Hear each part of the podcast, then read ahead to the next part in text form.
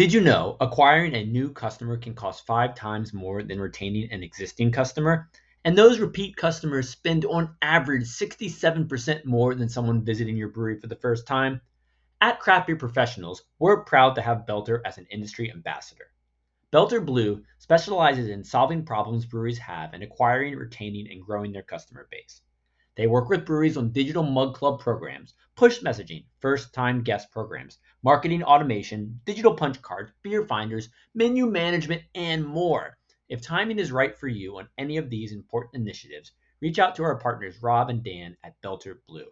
Their industry experience helps tailor solutions that not work only in the digital space, but translate in your tap rooms as well. I've seen their product in action. They're easy to work with, but more importantly, they are in tune with the needs of growing a modern beer organization. Reach them at boelter.com slash brewery dash app. That's B O E L T E R dot com slash brewery dash app. Cheers.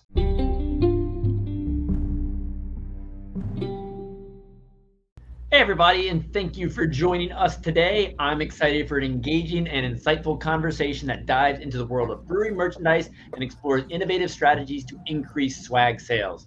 In an era where craft breweries are not only known for their awesome beer, but also their unique brand identities, the importance of an effective merchandising program can't be overstated. And today we're joined by those who have mastered the art of turning brewery merchandise into must have items for enthusiasts and casual consumers alike. And now let's meet the panelists. Maria, you're to the right of me. You get to go first. Hi, I'm Maria Fields. I manage the Commerce Business Unit at Rhinegeist Brewery in Cincinnati, Ohio. Maria, thanks for joining us. Tom?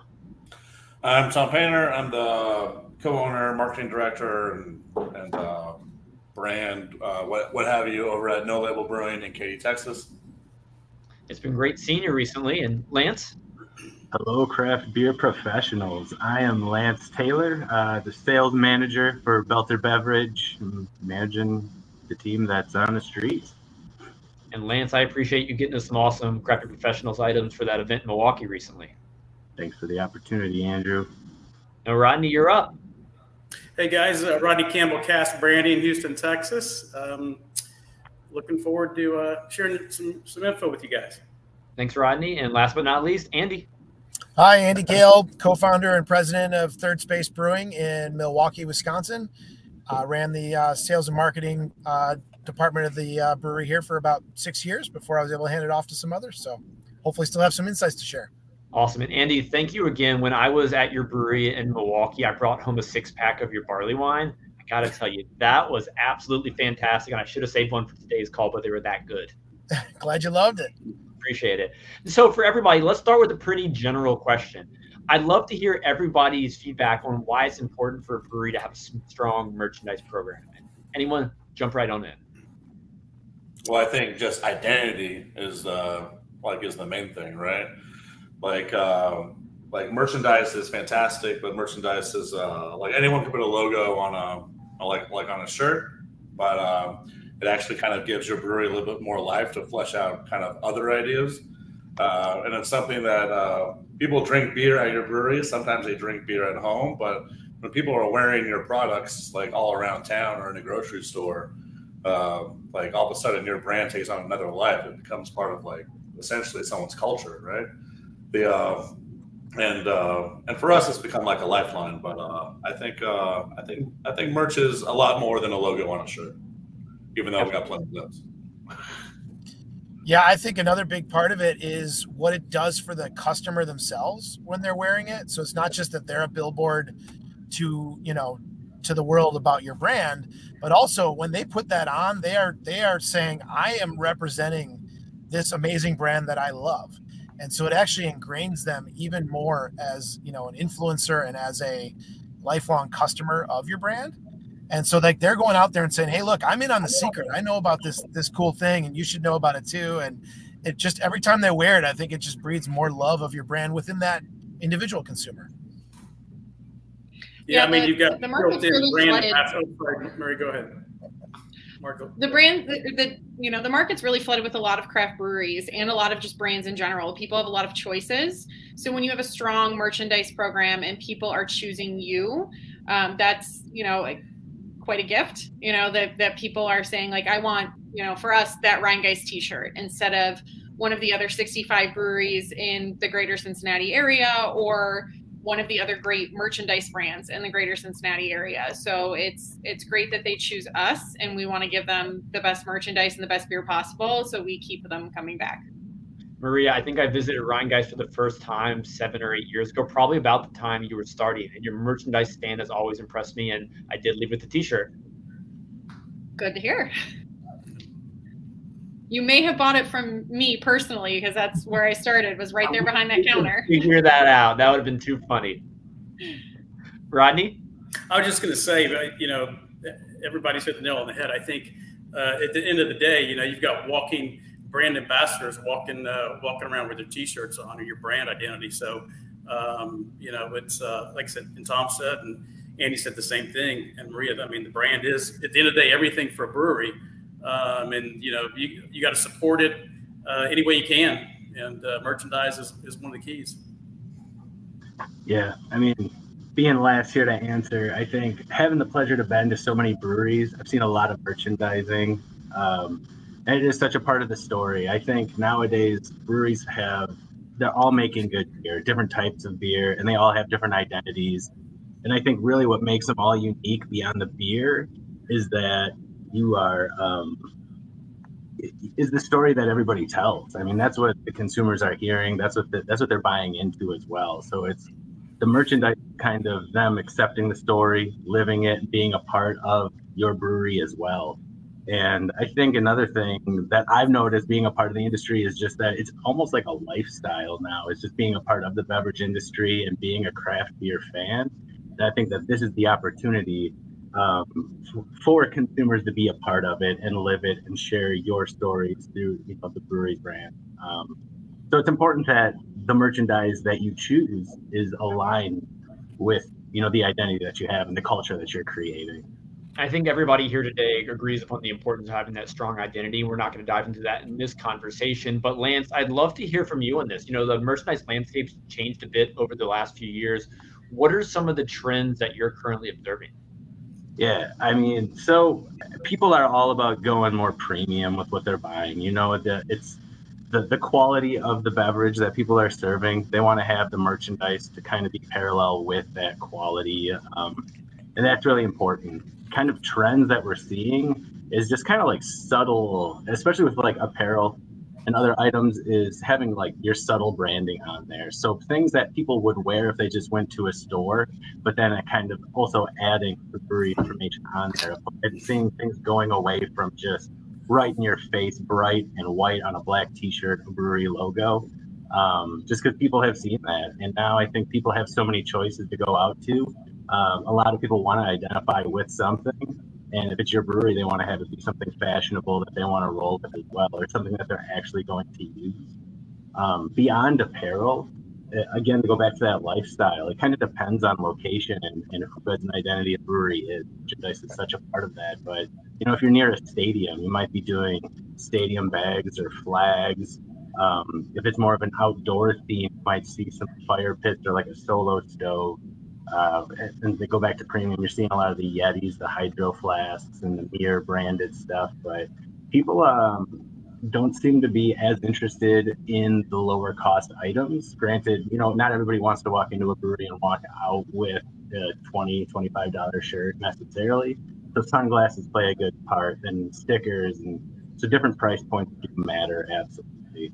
But definitely the premiumization of the merchandise me personally, sunglasses aren't one I always love, but I'm amazed at how many people appreciate those a simple little sunglasses with the logo on them. Absolutely, especially if they're not super costly. I know Maria, you said you've got kids. I got three of them, so it's like if I can get a pair of sunglasses for you know inexpensive price, I know those things are getting ripped off my face eventually, um, and probably broken. Is anybody and a lot of pieces of merchandise can double as stuff for your sales and stuff like that, right? Beer festivals, giveaways, stuff that doesn't necessarily doesn't sell in the tap room, like those uh, those small five dollar items you, or two dollars, you can just double them as like giveaways for your sales team or something like that. What are some of the wins you're seeing, Tom, with regard to those items? Oh well, I mean, like like for those little bitty items, like our sales team is always like so we have like a treasure trove of merch over here. Um, but like like for those giveaway items, like we have those in sale at the tap room. We buy those in bulk to get to get those numbers down as low as we possibly can. But when it comes to a beer festival or or XYZ, you know, it's it's stickers and sunglasses and and whatever you can get under two, three bucks that you can like, you know, shipped out to like, like to the masses. The uh, and everything's usually color coded to match whatever sports team is uh, is winning right now in our city, which typically is the Astros. So there's a lot of orange and blue uh, coming out on our merchant. Easy wins. For everyone else, you know, what are some of the trends you're seeing in your tap room with regard to merchandise and just the items that are moving and ones that you see the most success with? I can definitely tap into that that sports merch uh, movement. There, same thing. Cincinnati has had some some big moves in the sports world recently.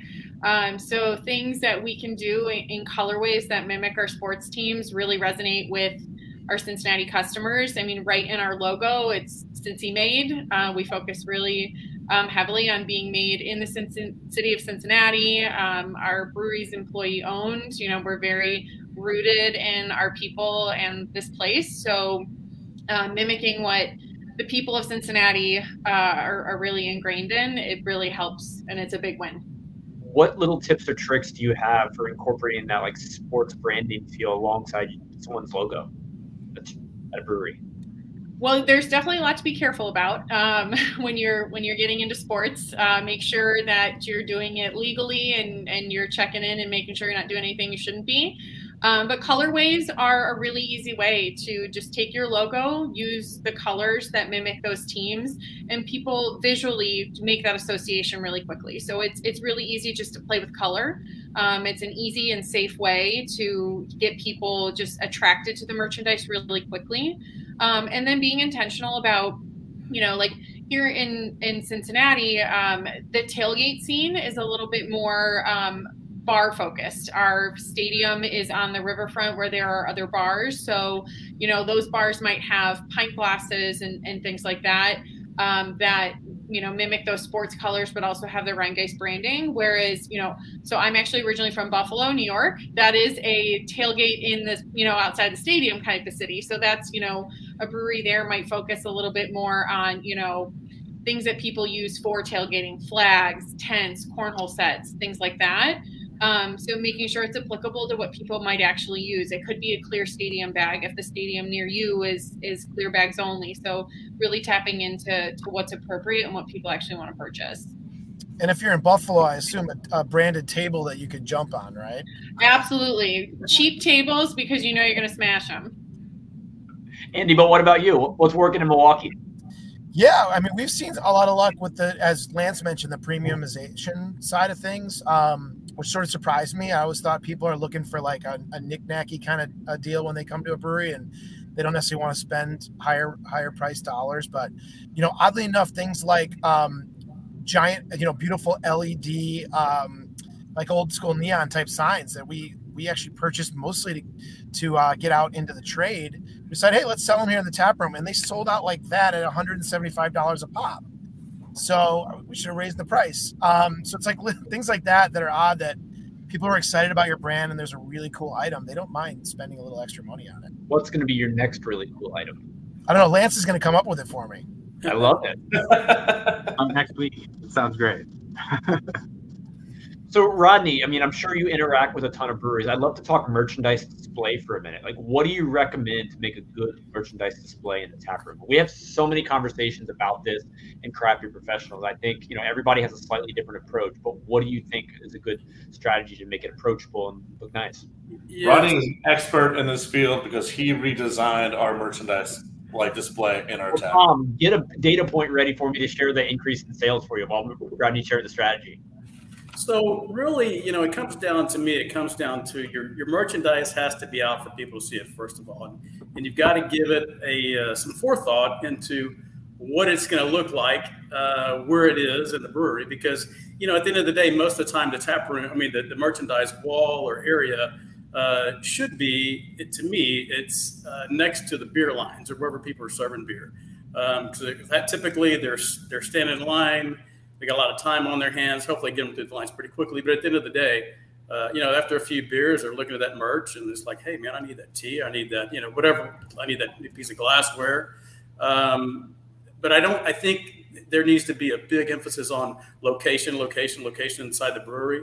Um, and again, I, I think the more merchandise you can display um, where it's you know full t-shirts design full t-shirts on display and not just folded up because uh, you know it could a photo t-shirt looks like a picture. Uh, when people see the t-shirt you can you can you can visualize putting that on your body and wearing it. Um, same thing with tin tackers uh, any of the big ticket items get them out there so people can see them uh, you need to see pricing displayed but uh, at the end of the day again it needs to be to me it needs to be close to the to the tap room uh, where where people where your patrons are are are, uh, are, are getting served beer. Because um, I've seen been a lot of breweries in the front of the house. Uh, you just walk by and you miss it, and uh, it's, it's, in the uh, you know kind of they, there's not a lot of thought and, and effort put into uh, to the location of where it is. Um, and the bigger the better, you know, in my opinion. Uh, the more you display, the, uh, the, the more impact it's going to have as, as, far as selling merch. And I think also you're, you know, you're, uh, you can you can kind of train your beer tenders to uh, to help sell the merchandise as well. Um, big aspect. And there's nothing wrong with displaying it at the at the tap room. Uh, you know, we're again at the tap room table where you're serving beer right in front of the taps. So just get just get it out there, man. Let people see it. otherwise, they're going to buy it. They're not going to buy it there, walk out, and uh, the damn, it's an afterthought. So you, you just missed an opportunity, I think. So. Now, anyway. Tom, how did Rodney help you improve upon your merch display? Give me a little before and after here. Uh, well, so Rodney and I have been friends for years, uh, but the uh, so beforehand it was we had a bunch of basically uh, the ends of pallets that we kind of put on the wall, and we had pinned some shirts and, and hats to them and stuff like that. But um, but Rodney actually came in there and uh, uh, what's the system we have, Rodney? It's like a grid. Just a grid system. Some, super simple. You can find it anywhere. Yeah. So really it started with like one side of our tap room. It's kind of expanded. Uh, I mean, um, and now basically it's we've got 16 tin tackers up there. We have 18 shirts. We have 32 hats. It's it's uh, it's really a monstrosity it all kind of came out of COVID. It's kind of how, uh, like during COVID, we kind of figured out that you know our beers are in the tanks for about two weeks, but but we can make designs and put them on merchandise and engage people to come out to our beer drive-through uh, much quicker than we can make beer. And so our merchandise, we kind of went all in on merch, and merch is the thing that kind of uh, saved our ass, as it were, uh, through COVID. Uh, but anyways, but yeah, but the, the grid system we have is fantastic. So the second you're when you're in the beer line, you're literally stuck staring directly at the merch, and so you really can't escape it. And there are those uh, mid-ticket items like tin tackers where you're coming in, your your cost is low, but your margins are pretty are, are pretty high in terms of uh, for the for the consumer. And then um, what happens is like someone comes in and they buy like you know six tin tackers, and you just made like you know a two hundred fifty dollar sale. It's, I mean, it's uh, it's pretty wild. It's not every day, but when it happens, you're you, you, you thank God for the boost in your account, especially during a heat wave. Do you think the guests are tipping on the merch items as well? If it's part of the main bill, they, they might. you know, it, uh, it just depends. I mean, typically, I think I, I guess uh, most likely like is not, but but I'm sure it happens. Yeah, I've uh, seen with to go beer sales when people order to go beer, they're literally just going to still click the middle button, even though they're not going to consume it on site. Right. Sure. Hey Andrew, I know you're asking the questions here, but I wonder if I could jump in and ask Tom a question. Do it. Um, I'm curious. Um, you know, how much is too much? And are you? I'm amazed when you said you have 32 hats on the wall. That's awesome. Like, where? How did you get to the level that? Like, that seems really high to me. But is it all selling?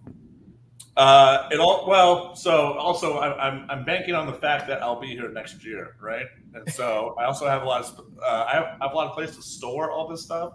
So we'll put like two or three hats out there on display. Like like so Rodney knows this. Like like I'll, I'll go to Rodney. It's like I need 12 hats of all these things, and then it's a good way to basically kind of test the waters like on something because all of a sudden if if 12 hats just burn up like that and then I got six more over here. I was like, okay, Rodney, I need a, an actual real order of all these other like uh, hats. The um, but uh, yeah, we um, I mean, it, it all sells. I always say eventually. yeah, and I'll, I'll say to this to speak of the hats. Um, you know, a lot of those hats are just logo hats, and so there's there's you know one hat style may have six different colorways, right?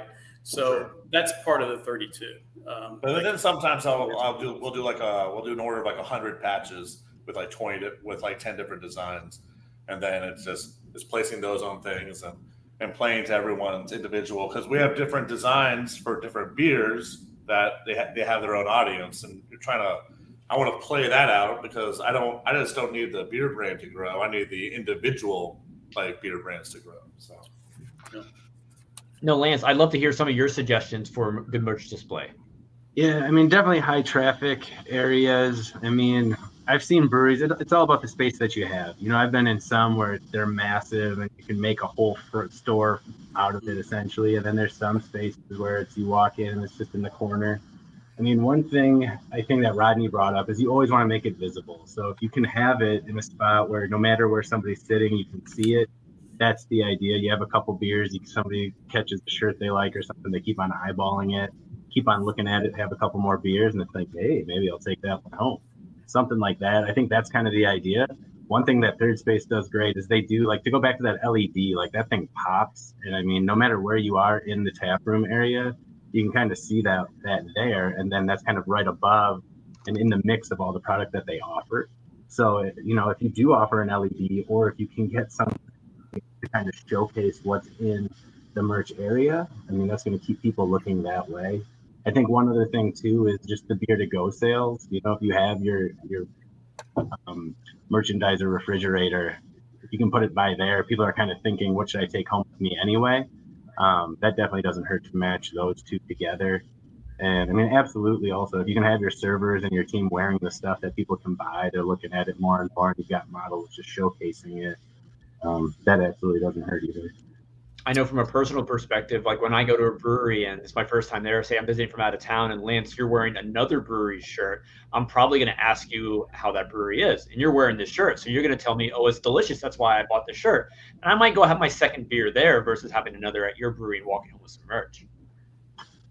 Yeah, I mean, absolutely. I mean, that goes so far with carrying your identity beyond the tap room and the brewery and who the people are that are wearing it too. So, I mean, as you select what kind of apparel you're putting out there, people know their audience. You got to pick the one for the dads and the moms as well as the younger drinkers, um, just to try and get that reach out there. One thing I'll Here add at the- we do a, a, similar focus. We make sure all of our employees have a good access to our to our merchandise. Um, you know, they have you know so many you know kind of like an allowance of of, of merchandise uh, every year. So that way they're constantly wearing our stuff.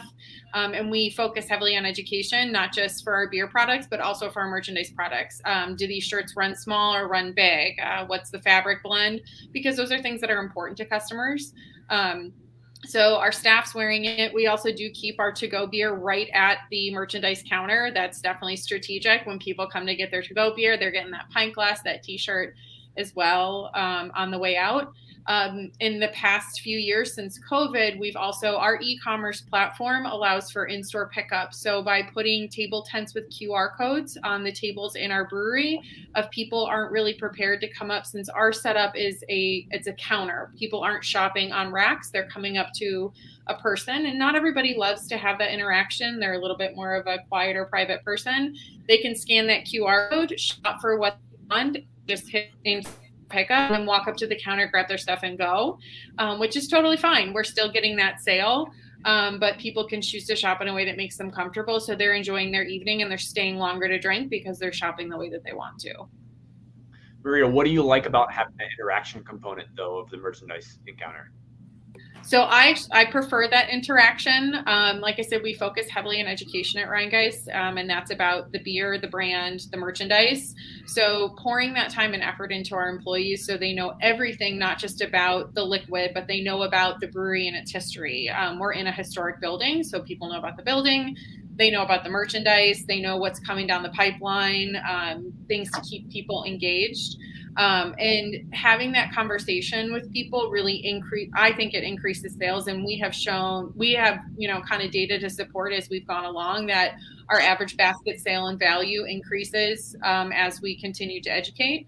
Um, so if we have a customer that's coming up, like one of our newest brands, Cincy Light, um, is you know it's a it's a beer that comes in 12 packs and we have been adding merchandise items to that collection. Um, but people might ne- not necessarily catch everything. So if someone comes up and they're this huge Cincy Light fan say hey well we actually have a couple of stickers pint glasses and t-shirts you know what else are you looking for to bring to your next tailgate or to bring to your buddy's house they're like, oh, well, I'll get four pint glasses to go with my 12 packs. So we have something to drink it in. Or I want a t shirt to go to the next football game. Um, so by being able to tell customers about what all is available to them based on their interests increases those sales. Awesome. Thanks, Maria. Andy, was there something you wanted to add? Well, I was just going to add um, on the display aspect. We've really had a lot of success with creating creating sort of a shop where you can actually go up and kind of touch and feel everything. You know you can take the shirt off the rack and you can hold it up to see if it fits. You can feel the material. You can check out the pint glass and look at it in your hand and what it looks like. Um, and so we found that's really been helpful for for guests especially they don't have to like come up and ask like about the shirt on the wall. They can just straight up feel it and decide if they want it um, so that's been really helpful although we've also recognized that when we built this shoppable area it's not as highly visible as rodney was saying earlier and so recently we've been talking about keeping the shoppable area, but also adding a display above the bar so you can see the merch, but then you can also go and shop it and touch and feel it. Awesome. Thanks, Andy. Yeah. Shoppable area, that's a that's a bonus, man. That's super nice. You've, you've got the space for that big time. Well, Rodney, if you remember, we do have a shoppable area, but no one was using it, so we just that's of, true. yeah.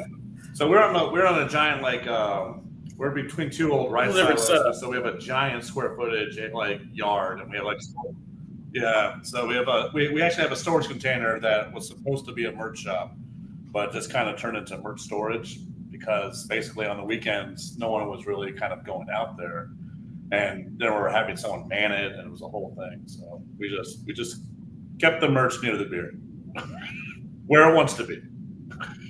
I want to dive a little bit deeper into these, you know, more limited items you all talked about, like Andy's, like your LED, and you know, Maria, you talked about like you know, football themed items. How are you generating demand for these limited like merchandise releases or collectors items? Like, it's not something I've really thought about much, but it seems like we're seeing some wins here on that. So here at Rhinegeist, we kind of have a unique opportunity. So our all of our screen printed merchandise is done in house. We have a screen print team, um, and so we've got people full time on staff where we um, we bring in the blank merchandise and they're screen printing there.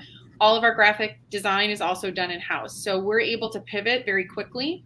Um, so you know, as designs come out, we find something that is extremely popular on a whim. Um, for example, when um, football got you know, really big in Cincinnati, and we were changing colorways at you know the speed of light uh, to keep up with that. Um, we were able to, you know, get designs out, get T-shirts printed, and get them in the store before other breweries were able to get that to a vendor, get it printed, get it shipped. So we have this ability to do limited time offers um, in, in a really unique way, which has worked out really well for us. Um, and we're really grateful for that opportunity and, and to have those guys here. Um, screen printing is when people find out about that, they get really excited about our merchandise, knowing that a member of the Rhinegeist staff is who made their t-shirt. Um, which is pretty cool. Um, and we leverage our social media in order to to, to advertise that. Um, especially like I'm most familiar with Instagram, so Instagram now has like those those hot dot like click, clickable links, so people see it on a person, they click on it, they buy it right there. There's not a lot of steps. It's not link in bio. It's not go to our shop. It's click it, buy it, ready to go. Um, so it's a great way for us to be able to get new merchandise in, get it fast, and get it out to the people. How much merch are you selling online? Um, our online sales are contribute to about a third of our overall all sales. So um, it's it's pretty significant what we can do in ecom. That's fascinating. Is anyone else having luck with some limited items, or how are you making them successful? Like Andy, when you brought in those LEDs, you didn't think it'd be a win, then it turned out it was huge. You know, how were you able to encourage sales of them? Yeah, I mean, for those, that was just kind of lucky. Um, we put it on the wall, and people asked if they could buy it, and it wasn't necessarily intended to be sold. Um, and luckily, we had a few more in stock. So that that's you know sometimes you get lucky, but when it comes to you know limited merch generally, we've mostly had success when it's around like an event of some sort, as opposed to just like, hey, check out this cool limited glassware. Um, it's more like like we do a big um, like an 80s après ski party every year in January on like the coldest day of the year in Wisconsin. Um, you Texas guys should come up and check it out. Um, but uh, so every year we do like a signature merch item that goes along with the event. So like one year was like a, a neon 80s headband, you know, like ski headband. The next year it was like a cool trapper hat. Then we did a fanny pack, and like so every year people are coming back to that event and wanting the cool like signature item that you can only get a part of it. Um, we've also done we did screen printing on site. Um, I love that you do it every day, Maria, but we did it on site for an event. We do a big we host um, Wisconsin IPA Fest, so it's just Wisconsin breweries, all the best IPAs in the state of Wisconsin that we hosted our brewery and we actually bring in one of our, our merch vendors. I shouldn't say this in front of Lance um, because that one's not him. But and they do screen printing on site of a special T-shirt. Like we have two designs we do for the event in two different colors, and then you can kind of pick, just like you'd go into like a screen printing shop on vacation, right? And then they can pick exactly what they want and watch it made at the event. So those kind of things. I think when you tie it to like an activity or an event, it's easier to sell and get some hype going well, it's like a limited beer release. Everybody wants one. If there's only one chance to get it, it increases the hype. Mm-hmm.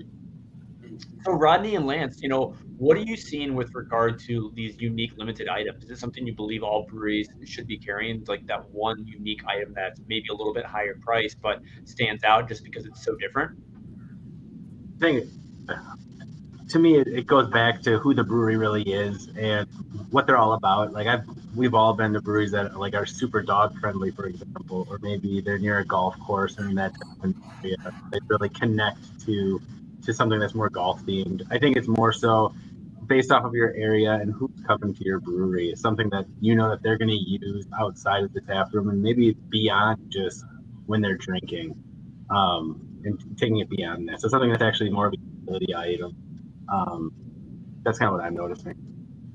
Yeah, I agree 100 percent with Lance said. Um, he, he's he's point on with those comments.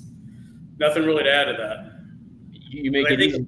Depends upon location too. Is those higher premium items are, are certainly can be specific uh, to location. It's what you can sell, and what you can't sell. Because something you know, we're not going to sell a, a uh, a fire ring down here in, in Texas, um, in, in the South. Uh, when you know we, we we're baking right now at 110 degrees, it seems like. So uh, with up to the northeast, it's 98, Rodney. It's 98. Yeah, 96, I think today. We're going to break, but anyway, he's he's on point with exactly what he said. So you all are here because you're doing things right, but looking at the opposite side of the coin, you know, how can bad merchandise hurt your brand? Um, I think you know if you don't think enough about quality, you're in a you're not going to be in a good place. So when people are making that choice to buy your brewery's merchandise, um, to be your brand ambassador, and you disappoint, it's it's really harmful. You know our um, our team also manages um, our, our customer service email. So when people are emailing saying like the hem of my shirt came undone or even for for selling things ecom like it arrived and my glass was broken those things are really important to us when we get that feedback we change what we're doing. It might mean we change a vendor. It might mean that we change what we're investing in for shipping supplies. Every single email makes a really big impact on us because we don't want to disappoint. And we don't want to lose liquid sales because our merchandise disappointed because that was a big purchase for that customer. You have you know your 10 to 12 dollar six pack and then they upgraded and decided to buy that 25 dollar t-shirt. That was an investment for them and we need to respect that investment and invest in good quality merchandise good tips there. Now rodney and lance you probably interact with breweries who are doing a great job with merch and breweries that may not be doing so great in merch. You know what can we learn from those that are doing great and what are some of the mistakes you see that those aren't doing great? What are they making Uh, I think you just got to kind of think of like the ROI on certain items, and just sometimes people get so caught up in being new and tricky and, and creative that you kind of lose sight of. There's definitely proven winners that are not that are cost effective options. You can just do your your standard glassware, um, mugs, hats, shirts. Um, I mean, even if you go mid quality, they're going to be just fine. And I mean, the impression rate on those are going to be significant, and that's kind of one of the major goals. Um, to have more things than you need in a retail space, also, I feel like more isn't always better. So I mean, if it's, I think sometimes people get too caught up in their merchandise, spending too much money, and they get stuck with with stuff that people don't want. And I think that's when we start to go cheap because you got all these dollars stuck in, in items that people aren't really buying. Um, so I think don't look past easy movers. Other thing I think to remember when it comes to quality is not just getting them to purchase it, but you want that t-shirt to be their favorite t-shirt that they wear all the time or their hat that they wear every day. And so it's going to get wear and tear, right? You want it to last. This isn't like the iPhone. We want to like you to, to go out of style and they want to buy another one. We want them to be the billboard that they're walking around with every day, right? So quality is going to be key for that. And to be their favorite shirt they wear every day, it's got to be, it's got to feel good. It's got to be a shirt that they, they love. To play devil's advocate on that one, are there any situations where a brewery can consider putting out just a cheaper, say $10 shirt versus the premium $25 shirt? Are there any wins you can have by doing something like that? I think at the end of the day, it comes down to really the, the you know, there's, we've got a, a, a ton of uh, different teas we have access to from tri blends to you know 60 40 blends to 100% cotton and even within that range um, there's still you know the, the tri blend's always a premium right it's always going to be the most expensive t-shirt that's out there um, but there's still some other brands that are available um, and you know just coming out of covid we've noticed it's still it's still kind of an issue uh, issues with um, holes and, and blank goods um, coming from you know Bella. I hate to throw. I'm not throwing anybody on the bus here, but Bella, uh, next level. You know, Gildan, Hanes, all all, all the players out there. Um, so and that really comes down to QC on your supplier or uh, Maria printing in house. I'm sure they pay a ton of uh, attention to the quality control uh, of that. But you know, I think also it comes down to print, not only print quality because everybody can print pretty well, but uh, ink selections because in the print world we have you know the old school Plastisol printing, which is the heavy print that you sits on top of the T. Uh, you know, people have kind of unless you're going for an old school kind of fill vibe. Uh, that's really not the you know not the deal anymore. It's more so uh, water-based inks and uh, or additives added to Plastisols kind of thin those inks out. So uh, and I think people people pay attention to that uh, these days. So anything you can do to kind of ramp it up. But I think QC at the end of the day, uh, like uh, Maria said and Lance said, I mean, it's uh, as far as you know, putting out a good product. You want people to be, um, you know, proud of what they're wearing, and uh, you know, you don't want to come back to you. So yeah, so that's one of the things I, I would particularly pay attention to. Is is that. Awesome. Well, thanks, Rodney. Lance, you got something to say? Uh, I can't. I mean, I agree. I contributed. I don't know. I kind of said my piece. I think. Awesome. Well, I want to dive deeper into another aspect. You know, we've talked a lot about how high quality items are definitely desirable these days, but what are some of the key factors in designing this merchandise that you see resonate with customers? Let's focus a little bit more on the design side. You definitely have to pay attention to what part um, of your brand your customers are buying into. So, something we found at Rhinegeist is people love our original logo. Um, we have a fantastic design team, and they have manipulated our logo in a thousand different ways, and all of them have been super cool. Um, cans have all looked different, beer branding has all looked different. Um, but when it comes down to it, if we break everything we've sold down by brand, uh, merchandise wise, not including the beer at all, that core logo for us is what sells. That's what people want. We're a tourist destination in Cincinnati, so that's what what people want to do. We do have a lot of success with what we call our customer segment that is like the super fan. People have been with us for 10 years. They have enough of the core Rhinegeist t-shirt. So in smaller quantities, we will sell um, t-shirts or pint glasses that are specific to a new brand, something exciting, something people are commenting about on social media that we know is going to drive some sales. Um, but we have to resource that in a much smaller way because we know our core logo sells. Now, that might not be the same for other brands who have maybe three or four beers in their portfolio with really cool branding and everybody wants a piece of that. But for us, it's been, you know what? You, if it's not broke, don't fix it. Um, and that core logo is is what pushes merchandise for us. Do you have any like one-off designs you've done over the years that have really done well in the market? So um, I think our coolest is probably Sabertooth Tiger. Um, it's our Imperial IPA. Um, has changed in its lifespan. It's now part of an Imperial series, and its branding has changed a little bit. Um, but that original, uh, very cool logo that did not feature um, what we call our skull drop, our core logo, was you know not it was out of the norm for us because it didn't have that skull drop facing forward. Um, it was this very prehistoric, you know, skull skeleton looking thing, and everybody really, really loved it. Um, it is now since since changed a little bit, but it was like very, very popular. People loved that logo. Um, it was on T-shirts, glasses, sweatshirts um, it was definitely outside of the norm for us to have a single beer and a single design really amp up some sales. I hear your excitement on that one. Would you ever consider bringing it back for one more limited edition run? Don't think it hasn't crossed my mind. Maybe we might have to do some throwback saber tooth work, um, but I have to give a lot of props to our design team for the updated logo that's on those cans now, um, because it is some really cool and exciting work. Love it. Now, Tom, you focus a lot on the design side. What do you see selling best, and what do your customers want the most? Um, I mean, I mean, it all really depends. Sometimes we play, uh, you know, you, uh, yeah, you work, uh, you work smarter, not harder. So we'll do like uh, people love Whataburger, and so we'll we'll do a, a whole no label rendition that's very uh, Whataburger esque to avoid any legal trouble. Uh, but other times, like we, we played we play to our brand. Like uh, we have this beer called Murky Myers.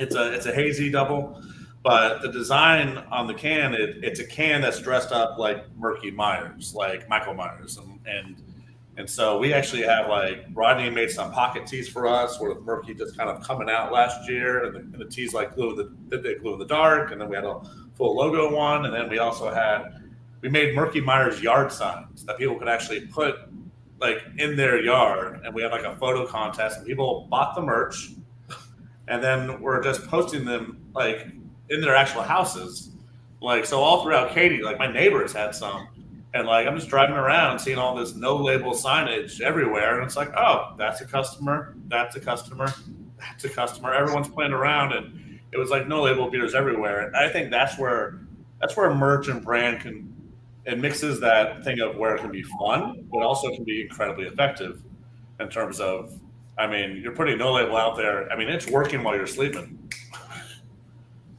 So, Tom, one thing, well, two things actually. Why did it take 42 minutes for you to mention those awesome lawn signs? And how did you come up with that idea? Um, who did? Give him credit. Um, so it was around uh, like a uh, like last year, it was just like I was real tired of politics and like like stuff like that. And then it was just like there needs to be like a beer yard sign, but not something. But then, um, but we had this design for Murky Myers, and and he's in the design work. He's just peeking behind bushes, and I was like, I bet we could make this happen. And then went to Rodney and it's like, how do, how do we make this happen? So we were working with our designers, like to get the cutout right and the whatever. And then it turned into a, we want to crush it. So it was uh, it, it was uh, Murky Myers was an incredibly great launch, and it was a lot of fun. And then just to see my you know, go around the neighborhood and you see Michael Myers and Murky just running around. Like uh, beer is good. Anything you do inventive with with beer merch is fantastic. Rodney just we just did shower beer holders. Those were a, a huge hit amongst uh, our our alcoholic base. So Tom, you have some really fun ideas. So I'm gonna pick your brain for a second more. Out of these really unique ideas that you've just shared, has there been one that didn't go as planned and not resonate with the customers as much as you thought it would? Um, I only remember the good ideas. Um, I, I, will say that Rodney once convinced me to get uh, what is it? Sombreros? What were those things? Those what was a straw? You read lifeguard hats. Lifeguard hats. Everybody had them. I, I, I Lance, you sold the crap out of them, didn't you?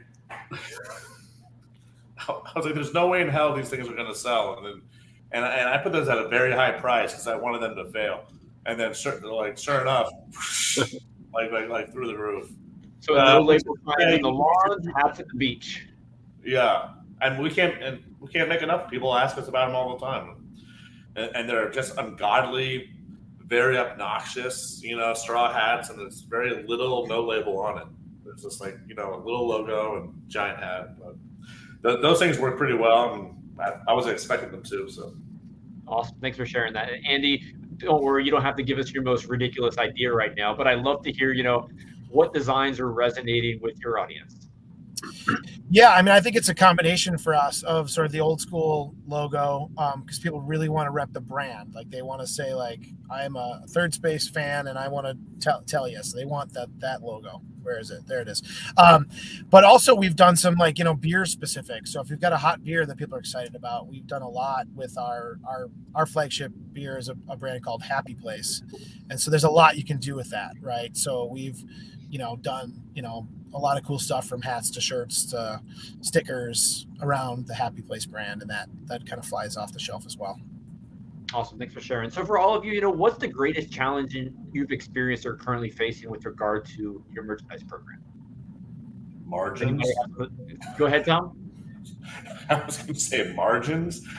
like you know, you want to you want to. I'm I'm all about pricing something where like because people are like, hey, your customer will say, we want hoodies we want more hoodies or we, we want more XYZ. But in order for it to make sense, right, you need to actually make a profit because we are a we are a business uh, after all. And it's like, well, someone will be like, "Hey, we want a custom no label baseball jersey," and it's like, "We can get you that. It's just going to cost you like 125 dollars." And it's like, "Whoa, whoa, whoa!" But they cost like I've seen that they cost like 50 bucks or something like that. It's like, yeah, they'll cost us 50 bucks, but you know, to get those margins right. And if you don't have your margins right, then I mean, your, your merch is not going to work. I mean, that, that's just that's that's what we found. So we kind of have to respect those margins, kind of at all cost. Also, occasionally, uh, merchandise will sometimes uh, slip away. You'll be like, "Hey, I had X amount of shirts," and next thing you know, you're like, "Where did these shirts go?" And I'm looking at my tap room, and they're like, "Oh no, no everything's fine." So, anyways, margins. I think managing consumer expectations in the post-COVID world has has been a challenge. Um, the way stores run, the way tap rooms run, everything changed after COVID.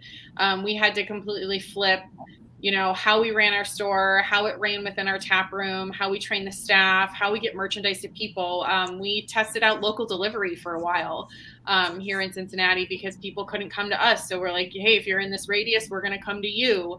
Um, and then keeping local delivery um, but you know we're an urban brewery. We don't have this giant parking lot or a, a way people can drive up and get their bags. So trying to figure out okay we're helping people pick up locally but how do we get it down to them? Is it convenient for them? Can they park? And um, so many business made businesses made so so many adaptations to meet the expectation of consumers but not everybody can do the same thing but if one brewery is doing one thing and you're not doing it, well, they might go there instead of coming to you. And it's it's you got to go out there and figure out what everyone's doing and figure out your best version. And that is a huge challenge to figure out what you can afford to do, but what can you afford to lose if you don't do it. A lot of great. Yeah, and I'd like to add too. I think I, I see a lot of breweries holding on to too much merchandise too long, especially T-shirts. So my philosophy is if it's you know, you get that initial rush of, um, of sales. Uh, and then after that initial rush, you know, give it, you know, give it a couple months, but you know, move it, discount it, and move it, move it out so you can uh, afford to print more new merch.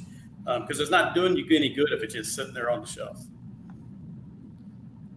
We see a lot of you know beer collaborations in our space. Are any of you doing unique you know merch collaborations? Maria, you mentioned like the sports teams up their way. Are there official collaborations you're doing? We're not officially collaborating with any sports teams, but we have collaborated quite a bit, and I'm really proud of, of that part of my job. Um, most recently, uh, Rookwood Pottery is a really, really renowned uh, pottery uh, manufacturer that's based here in Cincinnati. They created our 10th anniversary stein for us. Uh, it was a really incredible piece. It took 18 months from idea to actually producing the piece. It was a long invested amount of time. Um, it resonated really well with Cincinnati customers and pottery collectors from across the United States. Um, and we were able to create a you know a piece that was collaborated on by both, uh, and that was a really amazing piece of pottery, and we're really proud of it. Um, so that's been our biggest and most recent um, collaborations. But we've also done, um, we did a series of collaborations post COVID with small businesses. Um, we had um, small businesses that had, you know, maybe something in common with a beer we were releasing or some sort of event going on. And we would actually have them come pop up in the tap room. We create a piece of merchandise together. And then we both represent our businesses and brands on the same day.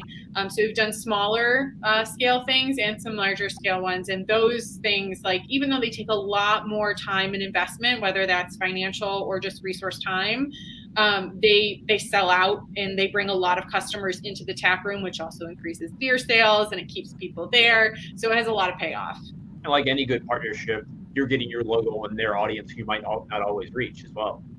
Yes, absolutely. And we're able to, you know, like I said, post COVID, bring in those small businesses.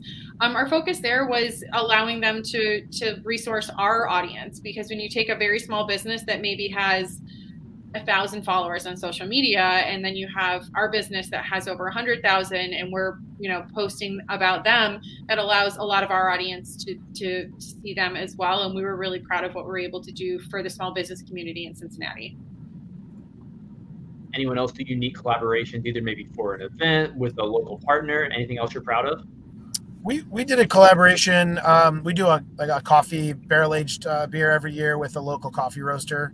So we use their coffee and the beer. Um, we've done it every year, and so that was kind of fun. We did a, a merch uh, collab one year where we did uh, basically kind of like a like a tin coffee mug, but obviously could be used for beer as well, especially if you're camping or something. So we co-branded that with their name and our name on it, and then you know we sold it at the release, and then they also sold it in their coffee shops, and we also co-branded a T-shirt with them. So that was pretty cool.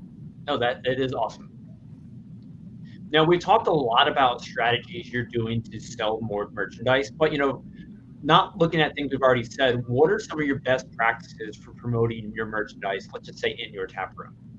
Any tips to maybe motivate your staff to sell more? Just we talked a lot about location, but other little things that you've found that can help increase tap room sales for the merchandise side of things? I think going back to what we were saying about putting the staff in the merchandise, really is uh, it's huge. Um, if the person serving you your beer or coming to your table is wearing it, you might be more apt to ask questions like, "Does that shirt wash well?" or you know, "Did you have to size up?" And those questions are important to customers. So putting the employees in the merch and making sure that they love it, so they're like, "Yeah, you have to go and get this T-shirt." Like it's you know, oh, it's it's limited just for the summer, so go get it now. Don't wait on it. You know, um, is is really really helpful. I've seen a few breweries do different things too, where like even just the price tag is a sticker as well, so they get a little something extra there to uh, intrigue them. But I think something that's real common is if you buy you know something today, you'll get a discount off a beverage or a free beverage just to entice them. Um, I mean, mug clubs kind of fall under that as well, where if they join the club, then they get discounts on the different merchandise options. And then you definitely have like a super fan in your corner then without public, you know, pushing it no, I like how this conversation is kind of talked about the general consumer who's going to buy merchandise, but also those super fans. So I think it's really important to understand what they're looking for and how you can best serve them. Yeah, and then the other piece is you know featuring your merch in your social media, not as a promotion, but just like you're maybe you're promoting a beer, but making sure the person that's you know introducing it is wearing the cool new merch item. So you're selling it without selling it. No, I love all that. So, you know, so many breweries are looking to up their merchandise game. So, as we get to the final thought, I'd love to hear from each of you what that one piece of advice, what that one action item would be for breweries to enhance their merchandise game. And Maria, because you started us first, you get to close us out first as well. I could have gone backwards, but we'll stick with you. No worries. Um, well, like I said, I manage our commercial business unit, so I am looking at those numbers every single day. Um, and what I've really learned over time is you really have to manage um, your expectations and, and what you can expect out of your program. Is your merchandise program mostly a marketing arm? You're not looking to make a ton of money, but you really just want to get the brand out there, then build your program based off what you can afford and what you want to do. What is your end result? What do you want? What is your why? Um, or is are you looking at your merchandise program as a huge source of revenue? Um, if you want your margins to be a certain amount, figure out the level like the highest level of quality you can afford and make the margins that you want to make, and then check in on those expectations regularly and make sure that you don't need to pivot or change strategies in order to if your why or your reason is to make money then make sure that that you're doing that and don't lose sight of your end goal. Oh i love all that. Tom um, to be able to pivot and kind of uh, work on a dime, like uh, we are talking before, how like sometimes like good events, right? Like merch around good, like like like uh, spur of the moment events can actually, you know, spur sales. Uh, when so we, we recently did a, a Maui Brewing kind of uh, no label uh, charity event. We didn't really make money uh, like off of this merch, but uh, it was good for basically spreading our audience, really engaging with people. Even though people came out to buy charity merch, they ended up staying and drinking a lot of beer, which uh, coming out of a three month, 100 degree summer uh, gave us like the best two weeks, uh, like like in the past quarter. So uh, being able to to move quick like on something when like like when like when you see an opportunity and uh, you know uh, being in craft beer, like we're very much involved in a community, and we have a we have a huge fan base that like that listens to us and will come out. We just gotta give them give them an opportunity to. So, thanks, Tom and Rodney. Your turn. What do you see from your perspective that you'd recommend to others? You know, mine is pretty simple because I um, I think I see a lot. Uh, I think I see too many breweries, especially the smaller to medium sized breweries. They lump uh, merch sales into total beer sales, and that's great. But you have no way to track uh, those numbers. So, if at all possible, I, well, it's a, it's a necessity in my opinion. Keep those merch sales separate from your beer sales. Um, Completely agree. Yeah. So uh, that's my biggest uh, uh, word of wisdoms, uh, words of wisdom that I can I can give you. Thanks, Rodney. Andy. I'd say don't be afraid to take some risks. You know, it's um, a lot of us in craft beer have done well because we come up with creative ideas for events or unique styles of beer and things like that. So we should apply that to our merchandise too. So if you got a fun, crazy idea, give it a shot. If it doesn't sell, do what Rodney said. You know, discount it down and move it out and try something new. Andy, I'm going to put you on the spot because you said crazy ideas. You know, what's that one you really want to try? Ooh, I've always wanted to do like a like a furry full bodysuit, you know, like uh, like adult pajamas. There's still time. I'll be watching your socials for you jumping around it. Crazy idea we always get from customers. Like if we get customer feedback, when are you going to do Rhinegeist pajamas, like pajama suits? Nice. Let's do it. Let's do a collab. Let's do it. I think about like 15 years ago, I bought a Weezer Snuggie from the internet. It was like a made for TV like commercial that you can probably find on YouTube. But I bought it. I don't know where it is, but I bought it. Okay, Lance, take us um, home. I was gonna piggyback off of it, kind of what everybody just said. So, like, first, don't be afraid to take risks. Um, you know, Randy can probably, Rod, I'm sorry, Rodney can definitely agree, but like, we can give free samples being on the supplier side of stuff, and it never hurts just to to order a pre-production sample, get it behind the bar, see what how it generates interest. That way, it's real low investment commitment, and just see how it generates revenue. Um, but the other one is really collaboration, kind of going back to that. So you know, collaborating with each other on cool ideas. I mean, after COVID, Boelter got pretty creative with collaborating, kind of you know, without breweries even knowing, but we have many, many programs to keep costs down. We're pretty much breweries all over the country go in and order the same type of product, and we're able to kind of blend all those costs together, keep costs down for everybody, and then everybody kind of wins. Um, but if you guys do that, and then also like collaborating with fundraising is always a huge hit. You know, um, it, we do tons of collaborating for fundraising. There's been a lot of like the the Hawaiian fires lately. Breweries are trying to reach out and help, like uh, No Label did. Um, whether it's like a brave noise or trying to do something like social justice piece, uh, that's always a huge piece. But also collaborate with your consumers as well. Listen to what they're asking for, what they're saying.